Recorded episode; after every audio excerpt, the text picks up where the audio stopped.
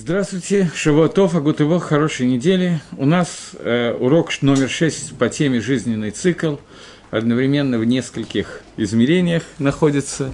И я хочу, до того, как я начну этот урок, извиниться, я украду от этого урока в кавычках несколько минут, э, я бы хотел посвятить уроки, чтобы вы мне, те, кто слушает урок, помогли в этом вопросе, посвятить этот урок такому событию, что в этот четверг вечером было захвачено арабами в плен, непонятно как, где и кем, трое, трех детей в возрасте 16 лет, учащихся Ишив.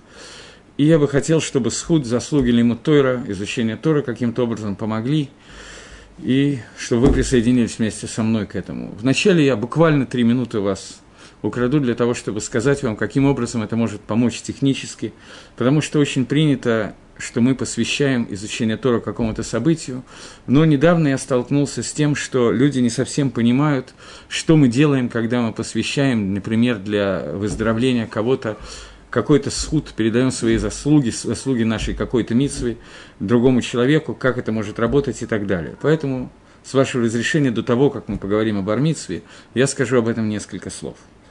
Когда евреи вышли из э, Египта, получили Торы на горе Синай, 40 лет путешествовали по пустыне, они получили одну из заповедей, которую получил Маширабейну, и в дальнейшем выполнение этой заповеди.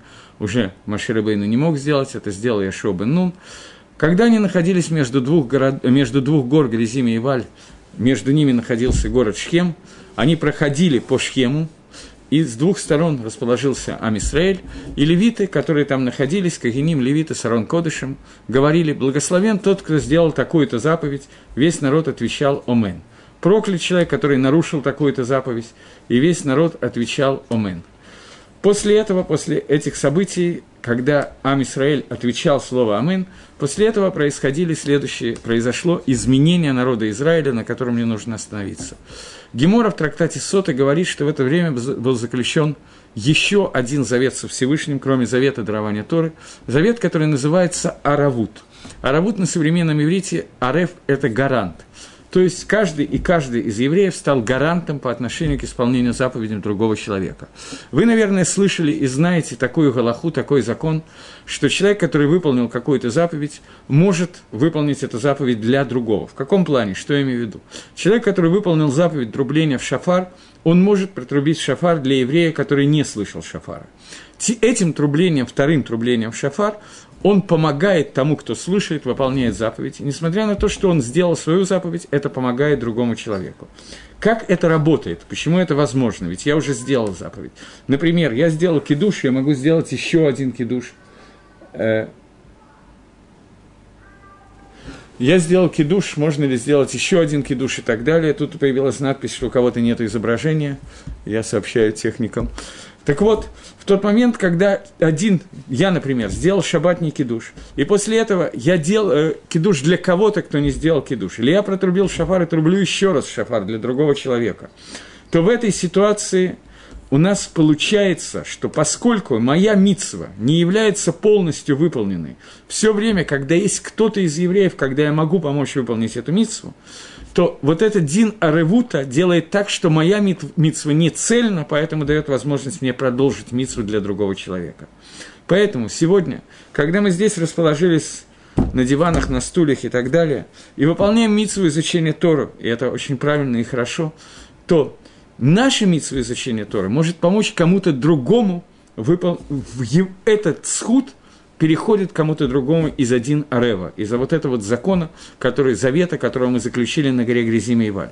Поэтому я бы хотел сейчас попытаться, чтобы Медин Арев, который у нас есть по отношению к этим детям, которые, если еще живы, то находятся в арабском плену, чтобы мы могли нашим Лиму Тора каким-то образом способствовать чему-то хорошему по отношению к ним. Более подробно я ничего сказать не могу. Теперь перейдем уже к теме наших лекций. Извините меня за то, что я сделал такое отступление. Мне кажется, что это важно и нужно. Мы с вами говорили о том, что человек, который готовится к бармисве, то существует мингак, обычай, за месяц примерно до бармитсвы в ашкенадских общинах, в сефарских по-разному, Шульханорах Пасак, что написал, что в то время, когда человек готов ребенок готов, уже может выполнять эту миссу, то ему папа должен купить тфилин. И вот сейчас я хочу поговорить о заповеди тфилин. Тфилин я показываю сейчас тфилин, который у меня есть здесь. Я взял некоторое количество посольных тфилин. Это тфилин, который называется, я не знаю, насколько вам хорошо видно, тфилин шельрош, головной тфилин. Есть два тфилина. Один называется, надевается на голову, другой надевается на руку. Вначале на руку, потом на голову. Этот тфилин, который вы видите, стандартный тфилин – но есть люди, которые не знают, как он устроен, поэтому я хочу показать. Тфилин, головной тфилин, он состоит из четырех батим, четырех домиков, в которые вкладывается прошиет. Вот для тех, кто это видит, я показываю, что вроде он выглядит как один, я вставляю нож для того, чтобы было видно, что есть четыре разных байта, четыре разных отдела этих тфилин. В каждый из них вставляется какой-то отрывок Торы, о которых мы сейчас поговорим. Тфилин изготавливаются, все тфилин, из материала, который сделан из э, шкуры животного, кошерного животного. Сегодняшний твилин делается в основном из шкуры быка. Я это рассказываю, потому что я хочу вам показать заготовку твилин. Берется шкура быка, обрабатывается определенным образом, после чего штампуется. И вот здесь у меня твилин, который разделен, я не знаю, видно вам или нет, разделен на четыре байта, которые сразу видны, между ними можно положить палец. Потом он прессуется вместе вот таким вот образом, и появляется другой вид твилин, уже вот в таком вот виде. Я показываю беленький незаконченный твилин, где внутри можно увидеть, что существует четыре отдела, куда вкладывается прошиет, и обычно даже без клея он просто прессуется, поэтому ножиком мы вот так вот можем показать, что туда может войти нож, чтобы показать расстояние между бойтим, и сюда вкладывается по, по несколько, по одному отрывку Тора. Твилин, который сделан для, только для руки, это головной твилин, он сделан из четырех видов, поэтому вот вам сейчас должно быть хорошо видно, как он сделан. Но твилин, который сделан для руки, в нем есть одно отделение – и здесь это одиночный твилин, его я с собой не взял, потому что он, понятно, легко делается, и туда вкладываются все четыре парши, которые находятся на одном отрывке, все четыре отрывка, которые на одном. Теперь поговорим об этих отрывках, а потом перейдем к сути заповеди Твилин. Отрывков есть четыре. В первом из них сказано отрывок «Шма Исраиль, Хашем Алакейну, Хашем Ихат». «Слушай, Израиль, Всевышний наш Бог, Всевышний един». Второй отрывок – это последний, второй отрывок «Шма». И будет, если вы будете внимательно слушать заповеди, которые я заповедую вам сегодня. Третий отрывок – «Вая Кадош», заповедь, говорящая о душе, о святости первенца Израиля. И четвертый – «Вая Кольпхор Ли», последний отрывок о первенстве. Вот эти вот четыре отрывка, которые входят в Твилин, они определяют заповедь Твилин. Теперь за месяц до Бармитсвы ребенок начинает надевать Твилин – поскольку он начинает быть хаяв в он начинает быть обязан выполнять заповеди, поэтому для него это является таким важным аспектом. Это одна из первых митцвот, которую он делает. И, и, и, и, сейчас одну секундочку. Э, я просто смотрю вопросы, которые присылают, но пока я не могу понять этих вопросов. Так вот, э, э, заповедь Тфилин, заповедь исполнения заповеди Тфилин, это является одной из первых заповедей, которые мальчик возраста Батвис, Бармитсвы начинает исполнять, и начинает исполнять немножко раньше, даже до Бармитсвы, поскольку это заповедь Хинух, папа его приучает, и папа должен купить ему Тфилин. Это бывает довольно дорогое удовольствие, но тем не менее как все мецвод, мы с радостью делаем заповеди Всевышнего и стремимся к ним. Остановимся на, немножечко на пояснение смысла этой заповеди, для того, чтобы просто как-то раскрыть, что такое вход в мецвод. Прежде всего, на прошлом уроке мы обсуждали, что бармитсва народа Израиля, если можно так выразиться, время, когда Израиль принял мецвод у горы Синай – это мы назвали бармитсвой народа Израиля, это тот момент, когда Амисраэль сказали фразу «на асева нишма», фразу «сделаем и услышим». В эту секунду мы стали хаевим бамитсвот, мы стали обязаны выполнять заповеди. До сих пор в мире не было обязанности заповедей, за исключением каких-то там деталей, которые были, в которые мы уже немножко вошли, сейчас не будем обсуждать. И вот это фактически бармитсва народа Израиля, это соединение нас с мицвотом. Произошло оно через это понятие на «наасева нишма», и эта фраза на «наасева нишма», она напрямую связана с тфилин. Давайте обсудим это на Асева Нишма и обсудим связь этой фразы с заповедью Тфилин. Я не помню, говорил ли я на прошлом уроке, по-моему, нет, поэтому я говорю сейчас. Если говорил, то все равно надо повторить вкратце. Что есть мидраж, который говорит, что в тот момент, когда народ Израиля оказался стоящим у горы Синай, меня просят объяснить, почему бар мицва, а не бен мицва. Мы это уже немножко, по-моему, говорили на прошлом уроке, что бар на иврите Бен на иврите – это сын, Бар – это сын на арамейском, или Бар – это аббревиатура Бен Раф, сын Рава такого-то. Поэтому процесс взросления называется Бар, а не Бен Митсвей, но, по-моему, мы этого касались. Но двинемся немножечко дальше и попытаемся еще один момент услышать. Итак, на Асева Нишма «сделаем и услышим» фраза, которая определила барницу народа Израиля – то есть наше соединение с заповедями. Э, Мидраш рассказывает о том, что когда в трактате Авойда Зойра Давбейт Умадбейт, Мидраш говорит о том, что Всевышний предложил Тору всем народам мира, и каждый из народов отказался принять Тору. Последним из народов, которым была предложена Тора, это был Амисраэль. И в тот, народ, как, в тот момент, когда Всевышний предложил Тору народу Израиля, то мир как бы замер, ожидая, что произойдет. Потому что если Израиль и Тора не соединится – то окажется совершенно дикая ситуация. Ситуация, которая будет связана с тем, что мир не может существовать, потому что смысл существования мира – это дарование Торы. И в тот момент, когда кто-то отказывается, сам Израиль отказывается от принятия Торы, получится, что нет народа, который соединяется с Торой, и нет никакого смысла в существовании этого мира. Поэтому, когда народ Израиля согласился принять Тору, то все народы мира, если можно так сказать, вздохнули с облегчением и Мидраш говорит о том, что в этот момент не только ангелы дали подарку народу, подарки народу Израиля, но каждый из народов мира, вероятно, это тоже произошло через ангелов, этого я не знаю, Мидраш умалчивает, но каждый из народов мира дал по одному подарку Амисраэлю. И эти подарки, которые получил Амисраэль, он получил не только от Мелаха и Ашарет, но они были от ангелов служения, но они были переданы также народами мира. И говорит Мидраш, я Мидраша не видел, а видел это у Вильнюсского Гаона он приводит. Говорит Гаон, что э, Ишмаэль и Исав тоже дали подарки народу Израиля. Вот эти два подарка, которые дали Ишмаэль и Исав, для нас являются ключевыми для понимания того, что такое заповедь Твилин. Давайте попытаемся разобраться с этим. Подарок, который дал Исав, само имя Исав происходит от слова «ласот» – «делать», Исав «маасе» – это действие. Исав дал подарок народу Израиля в виде слова «наасе», а Ишмаэль дал подарок, подарок народу Израиля в виде слова «нишма». «Сделаем и услышим» – это те подарки, которые мы приняли от Ишмаэля и Исава. Теперь попытаемся разобраться с этими Наасев и Нишма, как они связаны с Исавом и Ишмаэлем, кроме простого перевода слов.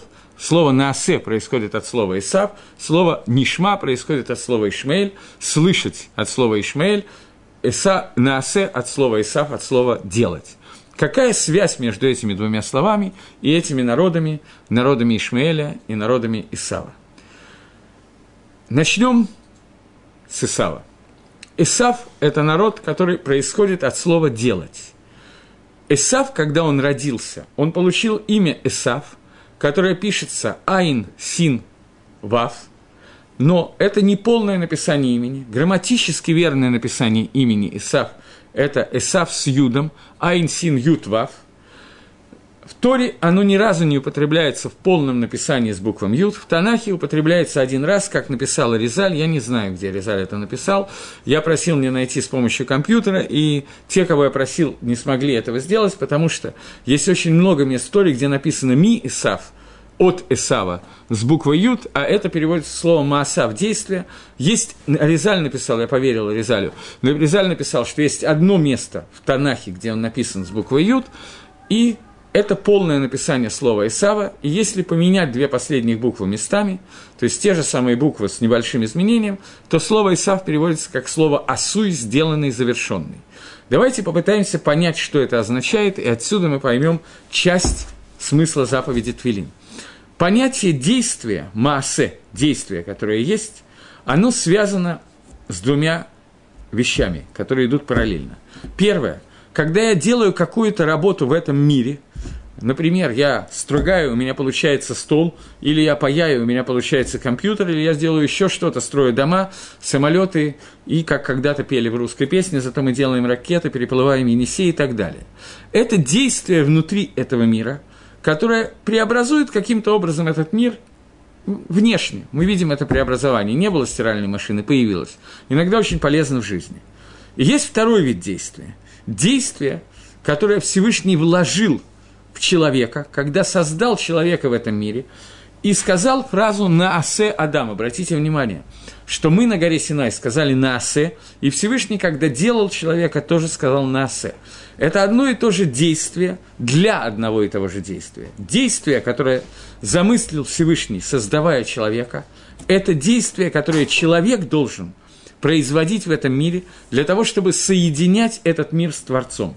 Тора и Мицвод, заповеди даны нам для того, чтобы мы соединились со Всевышним в этом мире, и поэтому мы получаем имя Исраэль, Ешар Кель, прямо ко Всевышнему, имя, которое конструктивно показывает в самом имени, что у нас есть связь со Всевышним. Это те мицвод асе, те мицвод делай, которые дал нам Всевышний. Эсав – суть Исава – я сейчас говорю, давайте оговорим такую деталь, что я сейчас говорю в основном не про народ Исава, а про некоторую накуду, точку Исава, которая находится внутри нас с вами, которая восстает против Израиля и превращает нас в Исава, поскольку Исав и Израиль – родственники, и у нас есть кусочек, который называется Исавом внутри нас. Так вот эта точка – это точка, которая у нас существует внутри нас с вами. Это точка Исава, против которой я сейчас выступаю. Так вот, суть этой точки состоит в том, что мы говорим, каждый из нас говорит внутри себе, что мир создан совершенным, цельным, заполненным, и нам ничего не нужно усовершенствовать в этом мире в смысле контакта нас со Всевышним. Нам, может быть, нужно сделать что-то для того, чтобы у нас был удобный костюм, хорошее платье, хорошая кровать, хороший душ, хороший компьютер, хорошее то, все пятое, десятое.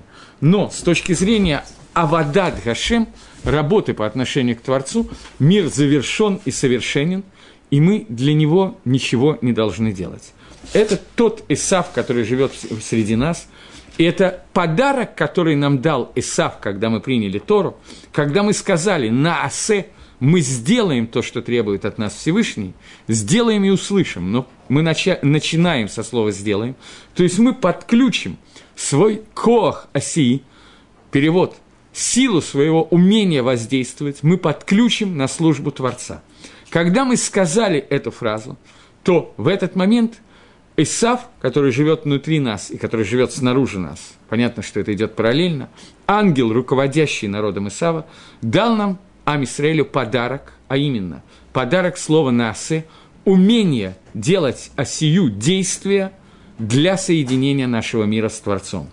Это то наасе, которое прозвучало в тот момент, когда евреи сказали, что мы готовы принять Тору, они получили в подарок силу осии, силу воздействия, и это та сила, с помощью которой мы сегодня с вами можем делать митцвот.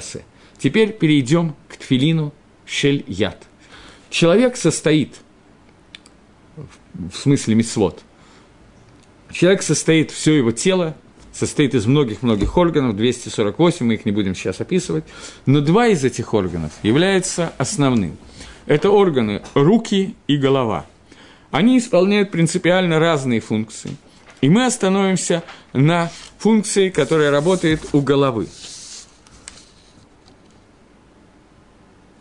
можно ли написать, что было про Исаф и Маасе? Я не очень понял вопроса. Я как раз об этом говорю. Написать я не очень могу. Я не умею писать. Но что имеется в виду?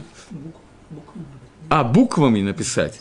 Это я могу только попросить сделать, написать слово «эсаф» на иврите и слово «маасе» на иврите и напечатать, чтобы оно было отправлено в эфир. Я, а, и написать здесь? Я могу написать с той стороны. Я понял, что от меня требуют. Если мне объяснять, то я понимаю. Я пишу большими буквами. Эсав. Это, бук, это слово, оно видно или нет, я не знаю. Вот я сейчас вижу, что оно видно. Это слово «эсав», «айн син ют вав». И теперь я пишу слово «на асе», «на асе», и вы увидите, что корни этих букв «айн син» совпадают. Просто это разные формы того и того же, одного и того же слова. Вот я написал «на асе» и «исав», я думаю, что вы видите, что айн, син – это основные части этого слова, они совпадают. Дальше я не буду входить в грамматику слова иврит, почему э, получается, что меняется изменение формы этого слова, это сейчас нам не является основным. Так вот, возвращаемся, спасибо за вопросы, я жду остальных вопросов. Так вот, когда человек наматывает, сейчас разделим человека на две принципиально разные части человека – у человека есть часть, которая называется голова, ей он кушает, в основном некоторые делают еще некоторые функции, например, думает, изучает Тору и так далее. есть рука, руки. Руками человек выполняет совершенно другую функцию. Это функция рук – это делать, действие. Функция головы – это слушать, видеть, э, кушать, разговаривать, учиться, думать и так далее. Остановимся, бейнатаем, пока временно, остановимся на функции рук. Руки есть две – правая и левая. Правая рука является основной, более сильной, левая второстепенную, левши наоборот, но мы сейчас говорим про большую часть людей. К левше это относится точно так же, только для него правой рукой является левая рука, которая является более сильной. Правая другого у всех людей.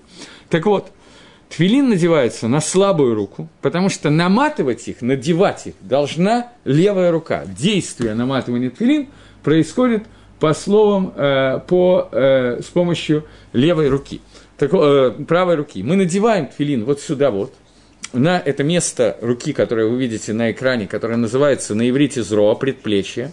Мы надеваем сюда вот этот вот, вот этот вот тфилин, надеваем его на руку, после чего рцуей завязываем его, обвязываем определенным образом. Есть разные мингагим, обычаи, я не буду сейчас ходить, я не могу по интернету научить, как это делается через фильм, это надо спросить у специалистов, которые существуют сейчас почти в каждом месте, это легко можно научиться. И мы обвязываем здесь витки и здесь несколько виток, после чего определенным образом навязываем на палец. Действие завязывания производит сильная основная рука, и этот филин соответствует слову «наасе», которое евреи сказали на горе Синай. Поскольку наасе, корень слова наасе, это действие, то есть мицвод асе, мицвод делай, который существует у нас, то поэтому эти мицвод делай соединяют нас с Творцом, и кох этой мицвы, сила этой мицвы, подарена нам народом Эсава, в котором изначально Всевышний, создавая этот народ, вложил в него суть из умения вот этого вот воздействия. И к нам оно пришло в тот момент, когда Исаф отказался принять Тору и передал нам возможность мицвод действия. Можно обратить внимание для тех, кто читал Хумаша, я думаю, что таких большинство, Пятикнижие Моисеева, то есть по-нашему, то они знают, что Исав родился первенцем, а наоборот вторым родился Иаков. И первородство Исав продал Иакову. Суть первородства – это право на приношение жертв в Бейт-Мигдаше в храме это право на приношение жертв оказалось лишним для э, человека по имени Исав, поэтому он передал его Иакову. Понятно, что жертвоприношение – это заповедь «делай», которая передана нам. И еще до дарования Торы Исав передал право на приношение жертв для нас с вами, для Иакова. Поэтому миц, кох мицвот асе, суть сила мицвот асе перешла нам с вами. И это заповедь Тфилин Шельят. Когда мы надеваем этот Тфилин Шельят, мы должны – изначально. Вначале скажем, что кавана, намерение при надевании твилин, которое является основным, это я надеваю твилин для того, чтобы исполнить заповеди. Все. Но есть несколько мицвод, которые написаны в Торе, я сейчас помню три мицвы, которые написаны в Торе, где Шельханорах пасак на Галоха мицва сука, мицва твилина, мицва сусыт, что Шельханорах привел что нужно лит кавен иметь намерение еще для одной вещи. В Митсве Твилин привел Шульханорах, что нужно думать о том, что я надеваю эти, за, эти твилин для того, чтобы было Тора Всевышнего в моих устах, ламантия Тора Драшем Бепих, чтобы Тора Всевышнего было в устах человека, это первое. И второе, во время твилин шельят я митковен, что все мои действия, твилин шельят, помогают сделать так, чтобы все действия мои в этом мире были направлены на службу Творца, и чтобы я, поскольку этот твилин надевается на левую руку вот здесь вот, на предплечье, и когда я сгибаю руку, то он находится напротив сердца, то Тем самым я хочу лишь абет обеспечить, что все мысли, которые будут в сердце, они, они будут посвящены Творцу и службе Всевышнего. Это то, что делается во время надевания тфилин шель яд.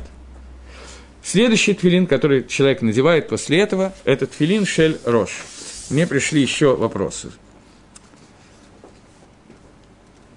Не было ни Торы, ни храма. Это речь идет вероятно. Я так думаю, что вопрос, который мне задан, был по поводу продажи Исавом первородства. Что когда Исав продал первородство, не было ни Торы, ни храма. Это верно. Но при этом у евреев были, э, не у евреев, а в мире, были жертвоприношения. И заповедь жертвоприношения выполнял еще Адам и Решон, выполнял Нох и так далее. И уже тогда потенциально было вложено, что пер, первенец – с его к душе, и мы об этом говорили, когда говорили про выкуп первенца, говорили это на лекции, но мы сейчас в двух словах повторим это, что первенец, который рождается у папы или у мамы, это ребенок, который получает ту святость, которая есть у родителей, и эта святость, которая к нему переходит, дает ему возможность быть тем человеком, который будет в дальнейшем участвовать в жертвоприношении и приносить жертвы не в храме, но жертвы, которые приносились до этого до храма. Я сейчас не хочу входить в законы жертвоприношения до храма, но жертвоприношение, часть жертв можно было приносить вне храма, и даже после того, как был мешкан, построен э, шатер, который был передвижной в пустыне, даже после этого были времена, когда можно было приносить жертвы, и только после строительства первого храма полностью были запрещены приношения жертв в любом месте, кроме храма, кроме Бейда Мигдаша. Подробно об этом говорит последний Мишна трактата Звохим. Если кто-то захочет, но это отдельный вопрос. Э, следующий вопрос мне задают. Исав был евреем или не евреем? Вопрос, на который ответить очень трудно. Исав был рожден от еврея, и он был рожден от Ривки, которая еврейка, и от Ицхаха, который еврей, но евреев как таковых еще не было, поскольку это было время до дарования Торы. Исав был человек, который отказался от своего еврейства, и этот отказ был принят. Я не могу сказать, что полностью, частично был принят, но эта тема очень трудная, и я в нее не буду входить. Но Исав галахически не был евреем. После того, как была принята Тора, отказаться от еврейства стало невозможно. Но до того, как она была принята, можно было отказаться от еврейства, и это то, что сделал человек по имени Исав. Окей, okay, двинемся дальше. Э, я постепенно хотел бы перейти от ручного тфилина к головному. Я подвожу итог ручного тфилина. Ручной тфилин, кроме остальных своих вещей, кроме того, что это просто митсва Всевышнего, это самая основная кавана, которая у нас есть при надевании тфилина, кроме этого, ручной тфилин обладает свойствами, что он соответствует слову «наасе», которое было сказано на горе Синай, и он соответствует – привлечению дополнительной силы к заповедям асе, которые у нас есть, которые мы делаем руками. Любая заповедь «делай», которую мы делаем руками, она является невероятно важной. Ров из них мы делаем руками, митсу с доком мы даем монетку рукой и так далее. И кроме этого, она, твилин, находится кенегит лев, против сердца, поэтому этот твилин помогает лишь абет подчинить себе наши желания, гаргашот, мысли, чувства и так далее, что очень важно, чтобы все эти вещи были направлены исключительно только на службу Творцу, и на этом пока мы оставим тфилин шильят и перейдем к головному тфилину, тфилин шельрош. А, еще одну вещь я забыл. Тфилин шильят, он состоит из одного домика, из одного кубика, в который мы кладем все четыре прошиет, которые связаны вместе, и все действия у нас идут параллельно. Теперь, тфилин шель рож, который я вам показал, который делается из четырех отдельных отделений, я еще раз показываю это. Четыре отдельных отделения, внутри каждого из которых кладется, кладутся паршиет, отрывки из тфилин. И вот здесь виден тфилин в заготовке, я еще раз показал. После того, как тфилин сделан и зашит, он имеет вот такой вот вид тфилина зашитого, полностью готового, который надевается на голову с помощью рцуо. Рцуо – это вот эти ремешки, которые мы надеваем на голову. И здесь есть четыре парши, четыре отрывка. Этот филин соответствует подарку Нишма, слово Нишма, подарку, который нам дает народ Ишмаэля, и в первую очередь Ишмаэль, который находится внутри нас, который должен быть подчинен нам настоящему Нишма, чтобы из Ишмаэля мы перешли в Нишма. Давайте попытаемся разобраться с переводом слова Ишмаэль. Ишма – кель. Есть мидраж, который говорит, что из 70 народов мира, которые были созданы, у каждого из которых есть своя функция, мы не будем разбирать функции народов мира, нам бы разобраться с функцией народа Израиля. Так вот, со всеми народами, которые создал Всевышний, только в народ Израиля он вложил свое имя. Имя Алиф Ламит, которое находится в конце имя Израиль, и теперь слово Израиль переводится Ешар Кель, тот народ, у которого есть прямая связь со Всевышним. И вот эта прямая связь со Всевышним отсутствует у других народов через заповеди, поскольку они отказались принять Тору на горе Синай. У них есть возможности другие, но это не наша тема сегодня, может быть, мы ее как-то обсудим. Так вот, здесь есть кушья, трудность, которая возникает из простого прочтения Хумаша, когда мы видим, что слово Ишмаэль, имя народа Ишмаэль, тоже содержит имя Всевышнего – Почему же мы говорим, что у Ишмаэля этой связи нету, а у Израиля эта связь есть? Это поскольку не совсем наша тема, то подробно мы останавливаться не можем на ней, но нам нужно увидеть одну вещь. Ишмаэль переводится как «услышит меня Всевышний». Существует два вида шмии, два вида слуха. Когда происходит диалог между людьми, тем более диалог между Всевышним и человеком, то происходит понятие шмия, слух, услышит, должно быть направлено в двух направлениях. Рувен говорит Шимоном. Рувен хочет, чтобы его услышал Шимон. Рувен должен также слышать, что ему отвечает Шимон. Ишмаэль, перевод, услышит Всевышний. Здесь отсутствует связь, обратная связь. Меня Всевышний будет слушать, но отсутствует, что я буду слушать Всевышнего. Дарование Торы – это означает обратный процесс. Процесс «я слышу то, что мне говорит Всевышний». Шмия, которая является вторая шмия, которую я назвал – то есть слышит Творца, это та шмия, которая происходит, производится словом «нишма», мы услышим заповеди Творца, мы услышим Тора Всевышнего. Услышим – это означает принять, услышать и принять идут параллельно. Слышать – это не значит услышать для того, чтобы потом объяснить, почему я этого делать не буду, как мы очень часто делаем. И это и есть Ишмаэль Таны Куда, та точка Ишмаэля, которая находится внутри народа Израиля, когда мы хотим услышать, чтобы объяснить, почему мы этого делать не будем. Так вот, Нишма, который мы сказали на горе Синай, мы сразу после Шивота находимся, поэтому мы можем это услышать. Нишма, который мы стояли на горе Синай, сказали, это Нишма означает, что мы примем все, что сказал Творец – Заповедь тфилин шельрош, ручной, э, головной тфилин, извините, это часть шмии, часть слышания, которая происходит, то есть принятие, которое происходит в заповеди Всевышнего. Основная часть тфилин, паршиот тфилин, которая говорится, в ней говорится две вещи, три вещи, четыре вещи, я не знаю. Первое – единство Творца. Вторая – это связь нас с Творцом через заповеди, и будет, если вы будете внимательно слушать заповеди, которые заповедуем, то дам я вам дождь, то есть связь Всевышнего с нами через исполнение мецвод. И третья часть – это часть, которая связана с нашим восприятием, с нашим восприятием Творца через к душу святость, то есть отделенность нас от Всевышнего посредством того, что мы магдишим себя – объявляем себя... Ой, какие-то картинки у меня появились, ладно. Когда мы объявляем себя э, неважно, когда мы объявляем себя Микудашим, посвященными Творцу, и это основные вещи, которые происходят у нас через вот все вещи, о которых я говорю. Сейчас все, измен... все картинки кончились. Э, окей. Двинемся дальше и попытаемся разобраться с этими четырьмя паршиот. Во-первых, начнем с того, что Мидраж говорит совершенно загадочную вещь, что в тот момент, когда еврей в Нижнем мире надевает филин, в этот момент Всевышний тоже надевает филин в верхних мирах. Понятно, что это надо понимать как аллегорию, но тем не менее Мидраж продолжает и задает вопрос. Мы знаем, что написано на филин, который мы надеваем. Тут написано «Шма Исроэль Рашем Алакейну». Слушай, Израиль, Всевышний наш Бог. А что написано на тех твилин, которые называют Всевышний? Отвечает Мидраш, там написано «Мика моха Израиль гоехат барец». Кто, как народ твой Израиль, народ единый на земле. Что означает эта фраза «единство»? Мы провозглашаем. Единство Творца – Всевышний в своих твилин говорит о единстве народа Израиля на земле. Здесь я хочу опять вернуться к тому, что я непрограммируемо сказал в начале лекции по поводу того, что наши заслуги любого урока мы можем передать какому-то еврею, и объяснить, что происходит. Ам Исраэль принял на себя понятие «арлус», понятие единства. Поговорим немножко об этом единстве, что это значит.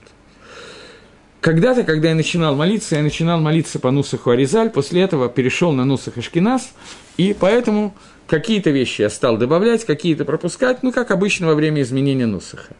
В Нусахе Аризаль было написано, сегодня во многих сидурах ашкенадских тоже написано, что перед каждой молитвой еврей стоит сказать такую фразу «Я принимаю на себя заповедь Ваагавта Реха Камоха». «Я принимаю на себя митцва, возлюби ближнего, как своего себя». Когда я начинал молиться по Нусаху Ашкенас, этих фраз в ашкенадских сидурах не было, сегодня во многих сидурах она появилась. Э, я обнаружил я хотел сказать, самый лучший, наверное, единственный комментарий, который я как-то понял, единственное объяснение, которое я как-то понимаю этой фразы, я обнаружил в конце второй части книжки Нефи Жахай, которая объясняет ее совершенно блестяще, и теперь я очень стараюсь говорить эту фразу. Нефи Жахаим пишет, что Аризаль написал принимать на себя заповедь Вагавта Лареха Камоха, возлюби ближнего своего, как самого себя, перед молитвой Шахрис. И задает простой вопрос, которым я донимал своих учителей много раз, много лет, и никогда не получил ответа. Не думайте, что я имею претензии к учителям, потому что, когда мы начинали учиться, ни учителя, ни я, никто другой, мы не могли дать ответы на 99% тех вопросов, которые мы, занима, э, мы задавали, и иногда впоследствии нашли какие-то ответы на эти вопросы. Так вот, я никак не мог понять, какая связь молитвы с тем, что я должен принять на себя заповедь Вагафталареха. Надо любить ближнего, как самого себя, но при чем здесь молитва? Нефиш Гахайм пишет очень простую вещь. Я хочу с вами поделиться этой вещью. Что Всевышний, когда создал этот мир, он создал этот мир незавершенным, несовершенным, недоделанным. Сделано это было специально для того, чтобы люди, человек, Адам, который будет создан в этом мире, Адам, я говорю в единственном числе, в дальнейшем он превратился во множественное число, Адам, который существует в этом мире, он должен довести мир до совершенства и доделать его. Мы с вами говорили на эту тему для тех, кто слышал уроки по 13 принципам веры, когда мы говорили про воскрешение из мертвых и так далее, я не буду входить сейчас в том, в чем заключается цель творения мира, это слишком долгая и слишком тяжелая тема. Но мир был заверш... не завершен и не доделан, и сделан с некоторыми изъянами в этом мире, совершенно специально, быкована от Всевышнего с намерениями Творца, для того, чтобы у нас с вами была наша функция в доделывании этого мира, и мы превращались в компаньонов Всевышнего для доделывания мира. Вот это компаньонство – это то, что дает нам возможность и необходимость исполнять мицвод, и эти мицвод, э, и эти мицвод э, очень важны, и сейчас мы немножечко на эту тему поговорим. Так вот, это фактически и есть смысл всех митцвот и смысл принятия Торы и соединения с Торой. При этом, для того, чтобы выполнять эти заповеди, для этого каждая заповедь, которую делает каждый конкретный еврей, возьмем сейчас только заповедь молитвы. Заповедь молитву, которую я делаю сегодня, я делаю этой молитвой некий, некий тикун, некое исправление того, что Всевышний хочет, чтобы было исправлено в этом мире. На завтра я должен сделать другое исправление. И завтра я не могу сделать то исправление, которое я не сделал сегодня. Послезавтра и так далее. То есть, то исправление, которое соответствует сегодняшнему дню, оно может, возможно только сегодня и невозможно ни вчера, ни послезавтра. Но исправление, которое делает – делает сегодняшнее исправление, я имею в виду, делает весь Амисраэль вместе своей молитвой. Я один могу сделать одну миллиардную этого, не знаю, какую долю точно, этого исправления, но очень маленькую. Только соединив все наши молитвы вместе, весь Амисраэль, мы можем сделать тот секунд, то исправление, которое соответствует сегодняшнему дню. Поэтому в тот момент, когда человек принимает на себя заповедь «Ваагав Телереха Камоха», «Возлюби ближнего своего, как самого себя», он объединяет свою молитву с молитвой всего Амисраэля, свою заповедь, заповеди всего Амисраэля. И только тогда эта заповедь может быть сделана Башлеймут, может быть сделана полностью. Связано это с тем аревутом, с тем, с, то, с тем принятием того, что я гарант всему Амисраэлю, а весь Амисраэль гарант мне, на мои заповеди, которые мы приняли по мнению Бавли, Талмуда Бавли, во время, когда мы стояли у гар Грязим и Гареваль, как я сказал в начале урока. По мнению Иерушалми, это произошло, когда мы переходили Иордан, но разница в несколько часов, поэтому замнем этот момент, не так принципиально. Это ту, та заповедь, которую мы делаем. Теперь, обратите внимание на то, что написано в Тфилин Всевышнего. Понятно, что понимаем это аллегорически, но тем не менее мы попытаемся как-то это понимать. В Твилин Всевышнего написано, кто, как народ твой Израиль, народ единый на земле. После того, как я сказал, что Нефиш Гахаим объясняет, что заповедь Ваагавтал Реха Камоха объединяет меня с остальным народом Израиля и объединяет мою молитву с остальными молитвами, мою заповедь с остальными заповедями, то понятно, что только и только в этом объединении, говорит Нефиш Гахаим, мы можем вместе литакен исправить тот секунд, который сейчас замыслил Всевышний в это время – то получается странная вещь, что только единство Амисраэля может обеспечить вот это вот исправление, о котором мы говорим, для которого мы были созданы. И это то, что написано в Твилин Всевышнего. Наше исправление и наши действия приводят к тому, что мы говорим Всевышний един, единство Творца, о котором мы говорим, это то, что приводит – то, к чему мы должны прийти. Мы объединяемся и понимаем вот этот их удрашем. И если те, кто слышал, я все-таки должен оперировать старыми лекциями, я понимаю, что они все их слышали, но мы сказали уже, что схар, награда в будущем мире, основная часть награды, это понимание того, что такое единство Рашем и объединение с Творцом. Так вот, кенегет вот этой фразы «Ам Исраэль» Шма Исроэль, Ашем Алакейну, Ашем Ихат, слушай Всевышний, э, Израиль Всевышний, наш Бог Всевышний един, этому соответствует единство Амисраэля, потому что только объединившись вместе, мы можем помочь выполнить какую-то мицу, какой-то тикун, для которого мы созданы. Окей. Это объединение через Твилин Шель Рош. Меня попросили, но я думаю, что это неправильно делать. Э, существует семь витков, которые здесь вот – на, я не знаю, как это часть, от локтя до кисти, как эта часть руки называется, но вы поняли, о чем я говорю, предплечье, а это Плечо. Плечо. Так вот, на плече делается, по некоторым мнениям, один виток, по некоторым три витка. После этого здесь делается семь витков. Меня попросили объяснить смысл этих витков и так далее. Мне кажется, что входить в это неправильно. Семь витков в шульханорах не пасак делать. По шульханораху достаточно сделать один виток – Семь витков – это делается альпи кабалат аризаль, по кабуле аризаля. Каждый витков соответствует семи сферот, семи медот, которые существуют. И понятно, что это не совсем тема этой лекции, поэтому входить мы не будем. Но на сегодняшний день, несмотря на псак Шельканоруха, все, изра... все евреи приняли Мингак Аризали, и все делают семь витков, которые существуют. Три витка, которые делают либо на плече, либо на кисти, по-разному это делают, они соответствуют букве Шин, и вместе – Получается, здесь у нас буква Шин, здесь у нас получается буква Ют, которая находится прямо на тфилине, и буква Далит, которая находится на головном тфилине. Сейчас я ее покажу, ее я могу показать вот здесь вот. Нарцуя буква Далит вместе образует имя Творца, Шин, Далит и потом буква Ют. И это вместе три буквы, которые у нас написаны, делают нам, организуют имя Всевышнего, которым Всевышний создал этот мир – но об этом мы сейчас не будем тоже говорить. Таким образом, я хочу обратить ваше внимание, закруглить как бы эту тему и начать заканчивать тему бармитства.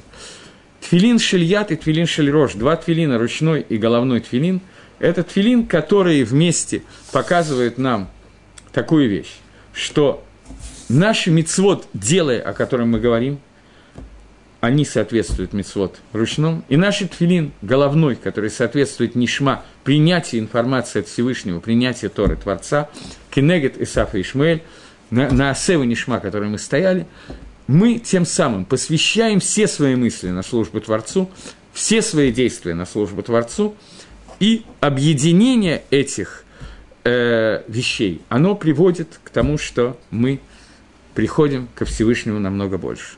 Вопрос, который здесь приведен, явно написан кем-то из Хабада, что нельзя переходить с Нуса Харизаль на другой из-за понижения уровня святости. Рэбби называл евре... призывал евреев молиться по Нусу Харизаль. Вопрос, который задан неконкретно, некорректно, с незнанием некоторых тем.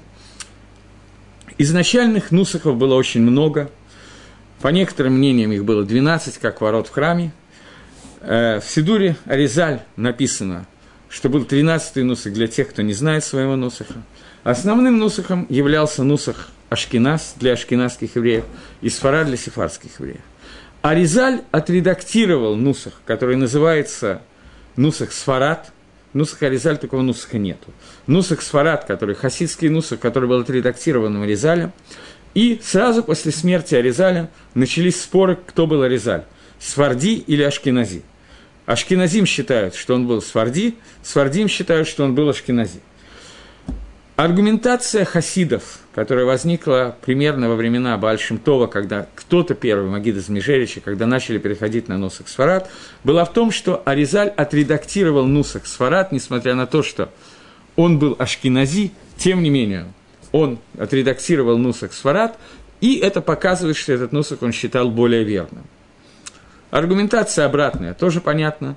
Хатам Софер посак на Галоху, что Человек, который не знает своих корней, он не имеет права переходить на нусах Сфарат, на нусах Аризаль, и нусах, который пасак Рамо, это нусах Ашкинас, и поэтому ашкенасские евреи должны молиться по нусаху Аризаль, как псак Рамо в Шульханорухе. Хасиды, которые знают свою родословную и знают, что они перешли, они могут продолжать молиться по нусаху Сфарат. Сфарат и Резаль – это один нусах с очень маленькими деталями изменения – когда я приехал в Арицесройль, я спрашивал Раф Ильяшева, который являлся Зихрона Левроха Ага посоком, и он посоветовал мне перейти на Нусах Ашкинас, несмотря на то, что некоторые другие Мингагим, которые остались взяты из Хабада, он, он же мне посоветовал оставить. Э, но Нусах Ашкинас, если у меня нету стопроцентных хасидских корней, он посоветовал не придерживаться этого Нусаха. И поскольку Рафильяшев – это Га Пасек этого времени, то естественно, что я на него полагаюсь несколько больше, чем на переводчика одного из сидуров, который написал другие вещи, не написав, откуда он их взял. Я знаю, о каком сидуре идет речь, поэтому... Окей, мы двинемся дальше. О словах понижение и повышение к душе здесь говорить нельзя, поскольку нужно быть как минимум орезалем, чтобы сказать, какая к душе больше, а какая меньше, а он этого не сделал. И в качестве еще одного аргумента я могу привести – Псакров Мойши Фанштейна, где ему был задан вопрос, что вот существует махлокис Маген Авраам пасак такта, а Ризаль пасак такта, как нам нужно вести на Галоху в этом махлокис, написал Рафмойши Фанштейн, что поскольку Маген Авраам был Ахарон, он был после Аризаля, и он видел этого Аризаля, и пасак иначе, то у нас есть общий клад, что Галоха идет по Ахарону, мы должны идти по Маген Аврааму. Это касается утренних брахот для человека, который не спал всю ночь. Окей, оставим эту тему в стране и перейдем дальше. Митсва Тфилин является таким образом бармисвы, который все люди принято так, случилось у нас в мире, что принято, что люди очень привыкли и очень часто ассоциируют тфилин именно с бармицвой. Почему это происходит? Почему тфилин и бармицва так идут у нас как бы бияхат вместе, являются единым целым? В связи с тем, что я вам сейчас рассказал, я думаю, что вы должны понять, что это не просто случайное такое стечение обстоятельств, что в бармицу человек надевает филин, поэтому на приглашениях на бармицу принято рисовать филин и так далее. Суть бармицвы – это переход, переход человека, как мы уже говорили в прошлый раз, переход человека из состояния «я не обязан, но я делаю для того, чтобы я воспитал в себе обязанность», или папа, который обязан воспитать сына для исполнения мицвод – в момент бармицвы человек становится обязанным выполнять мицвод, так же, как Амисраэль стали обязаны выполнять мицвод в тот момент, когда сказали это словосочетание на «наасе ванишма» «сделаем и услышим». В этот момент они приняли на себя обязанность э, исполнения мицвод, и эти мицвод поднимают их на совершенно принципиально иной уровень. И это бармицва.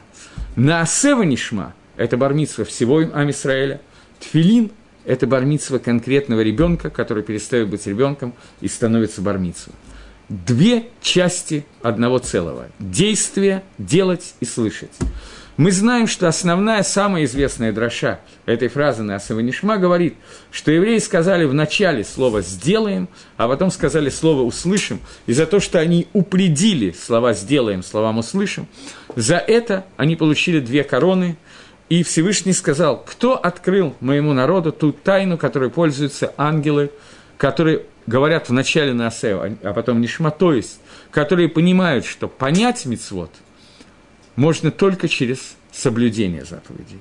Другими словами, наша Ецаргара, наше дурное побуждение говорит о том, что очень трудно выполнять какую-то заповедь, не понимая ее. Я должен понять смысл заповеди, попробовать ее прочувствовать. Она должна стать частью меня, и только тогда я буду нормально и полноценно выполнять митсу. Мы знаем, и много раз обсуждали, что смысла заповедей до конца понять буквально нету ни одной заповеди, которой мы можем понять ее до конца. Но нам дают попробовать какие-то смыслы заповедей, потому что иначе мы не в состоянии их выполнять совсем. Но почувствовать и по-настоящему соединиться с заповедями и понять их, мы можем только начав соблюдать эти заповеди, когда они станут частью меня, и постепенно человек, войдя в эту заповедь, начнет понимать, что это такое. Я помню диалог, который у меня состоялся с Рош Ешива Ешива Швутамиров и Лезером Кугелем Шалита. Человек, который э, ну, что описать просто. Возраст, э, не помню в каком возрасте, но к тому моменту, когда он начал шедухаться, он это начал, пройдя шесть раз весь шас, весь Талмуд, только в этот момент он начал шедухаться, и я еще один человек, я помню этого человека, но неважно, кто это был, мы сидели и обсуждали, что вот евреи приезжают в 80-е, в конце 80-х, когда начали выпускать отказников в Израиль, и мы приезжали, то, скажем, я 11 числа вечером в 2 часа ночи я приехал домой, в 7 утра мы с моими друзьями, Эльманом, еще кем-то, Городницким, мы поехали к Котелю, чтобы первая молитва Шахрис, которой я буду молиться, была молитва у стены плача. И так делали многие-многие люди, потому что мы столько времени ждали этого момента, что...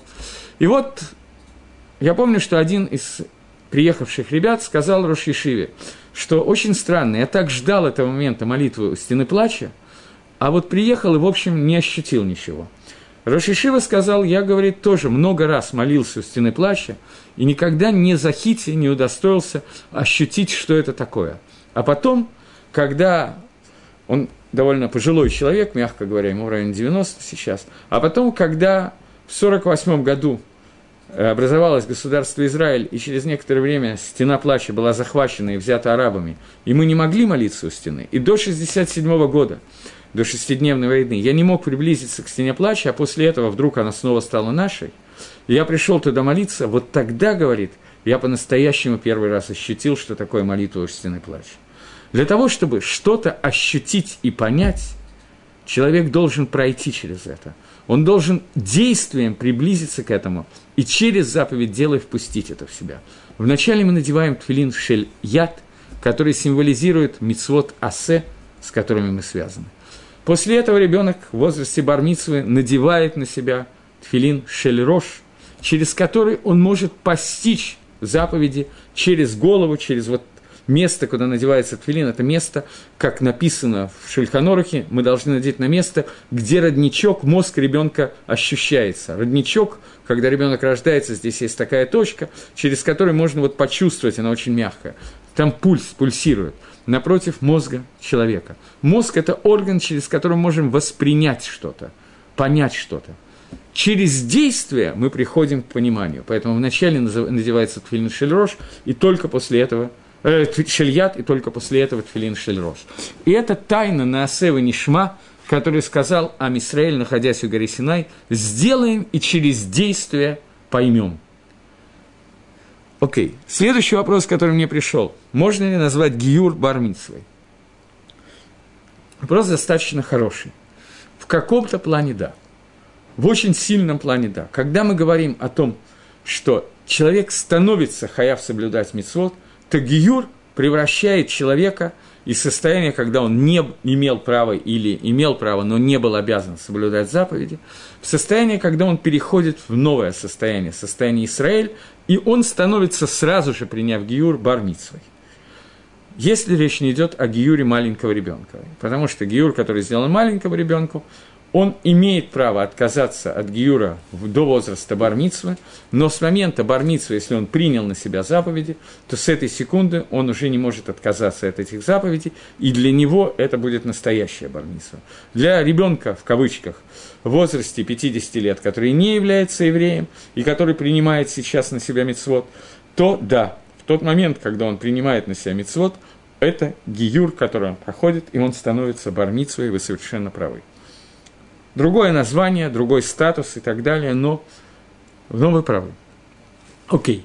Таким образом, мы в общем и целом закончили тему тфилин, которую нам нужно было обсудить, и еще несколько слов о галахот тфилин, которые должны быть соблюдены. Первая галаха, что человек, который надевает тфилин, должен содержать тело в чистоте, он должен следить за тем, чтобы ему не нужно было сходить в туалет перед надеванием тфилин и так далее. Поэтому, когда обучают ребенка перед бармицей обучают, надевать тфилин, то ему нужно объяснить эти законы и кратко пересказать ему, или более полно, в зависимости от уровня ребенка и папы, нужно научить его надеванию тфилин. И тфилин должны быть абсолютно черные, не обязательно. Вот эта часть тфилин должна быть черной – батим, которые домики, они, если они не черные, это менее проблематично. Но вот эти вот рцуот, которые ремешки, на которые надевает филин, халахалы мойши мессины нам получено от Маширабейна на Синае, что они должны быть абсолютно черными.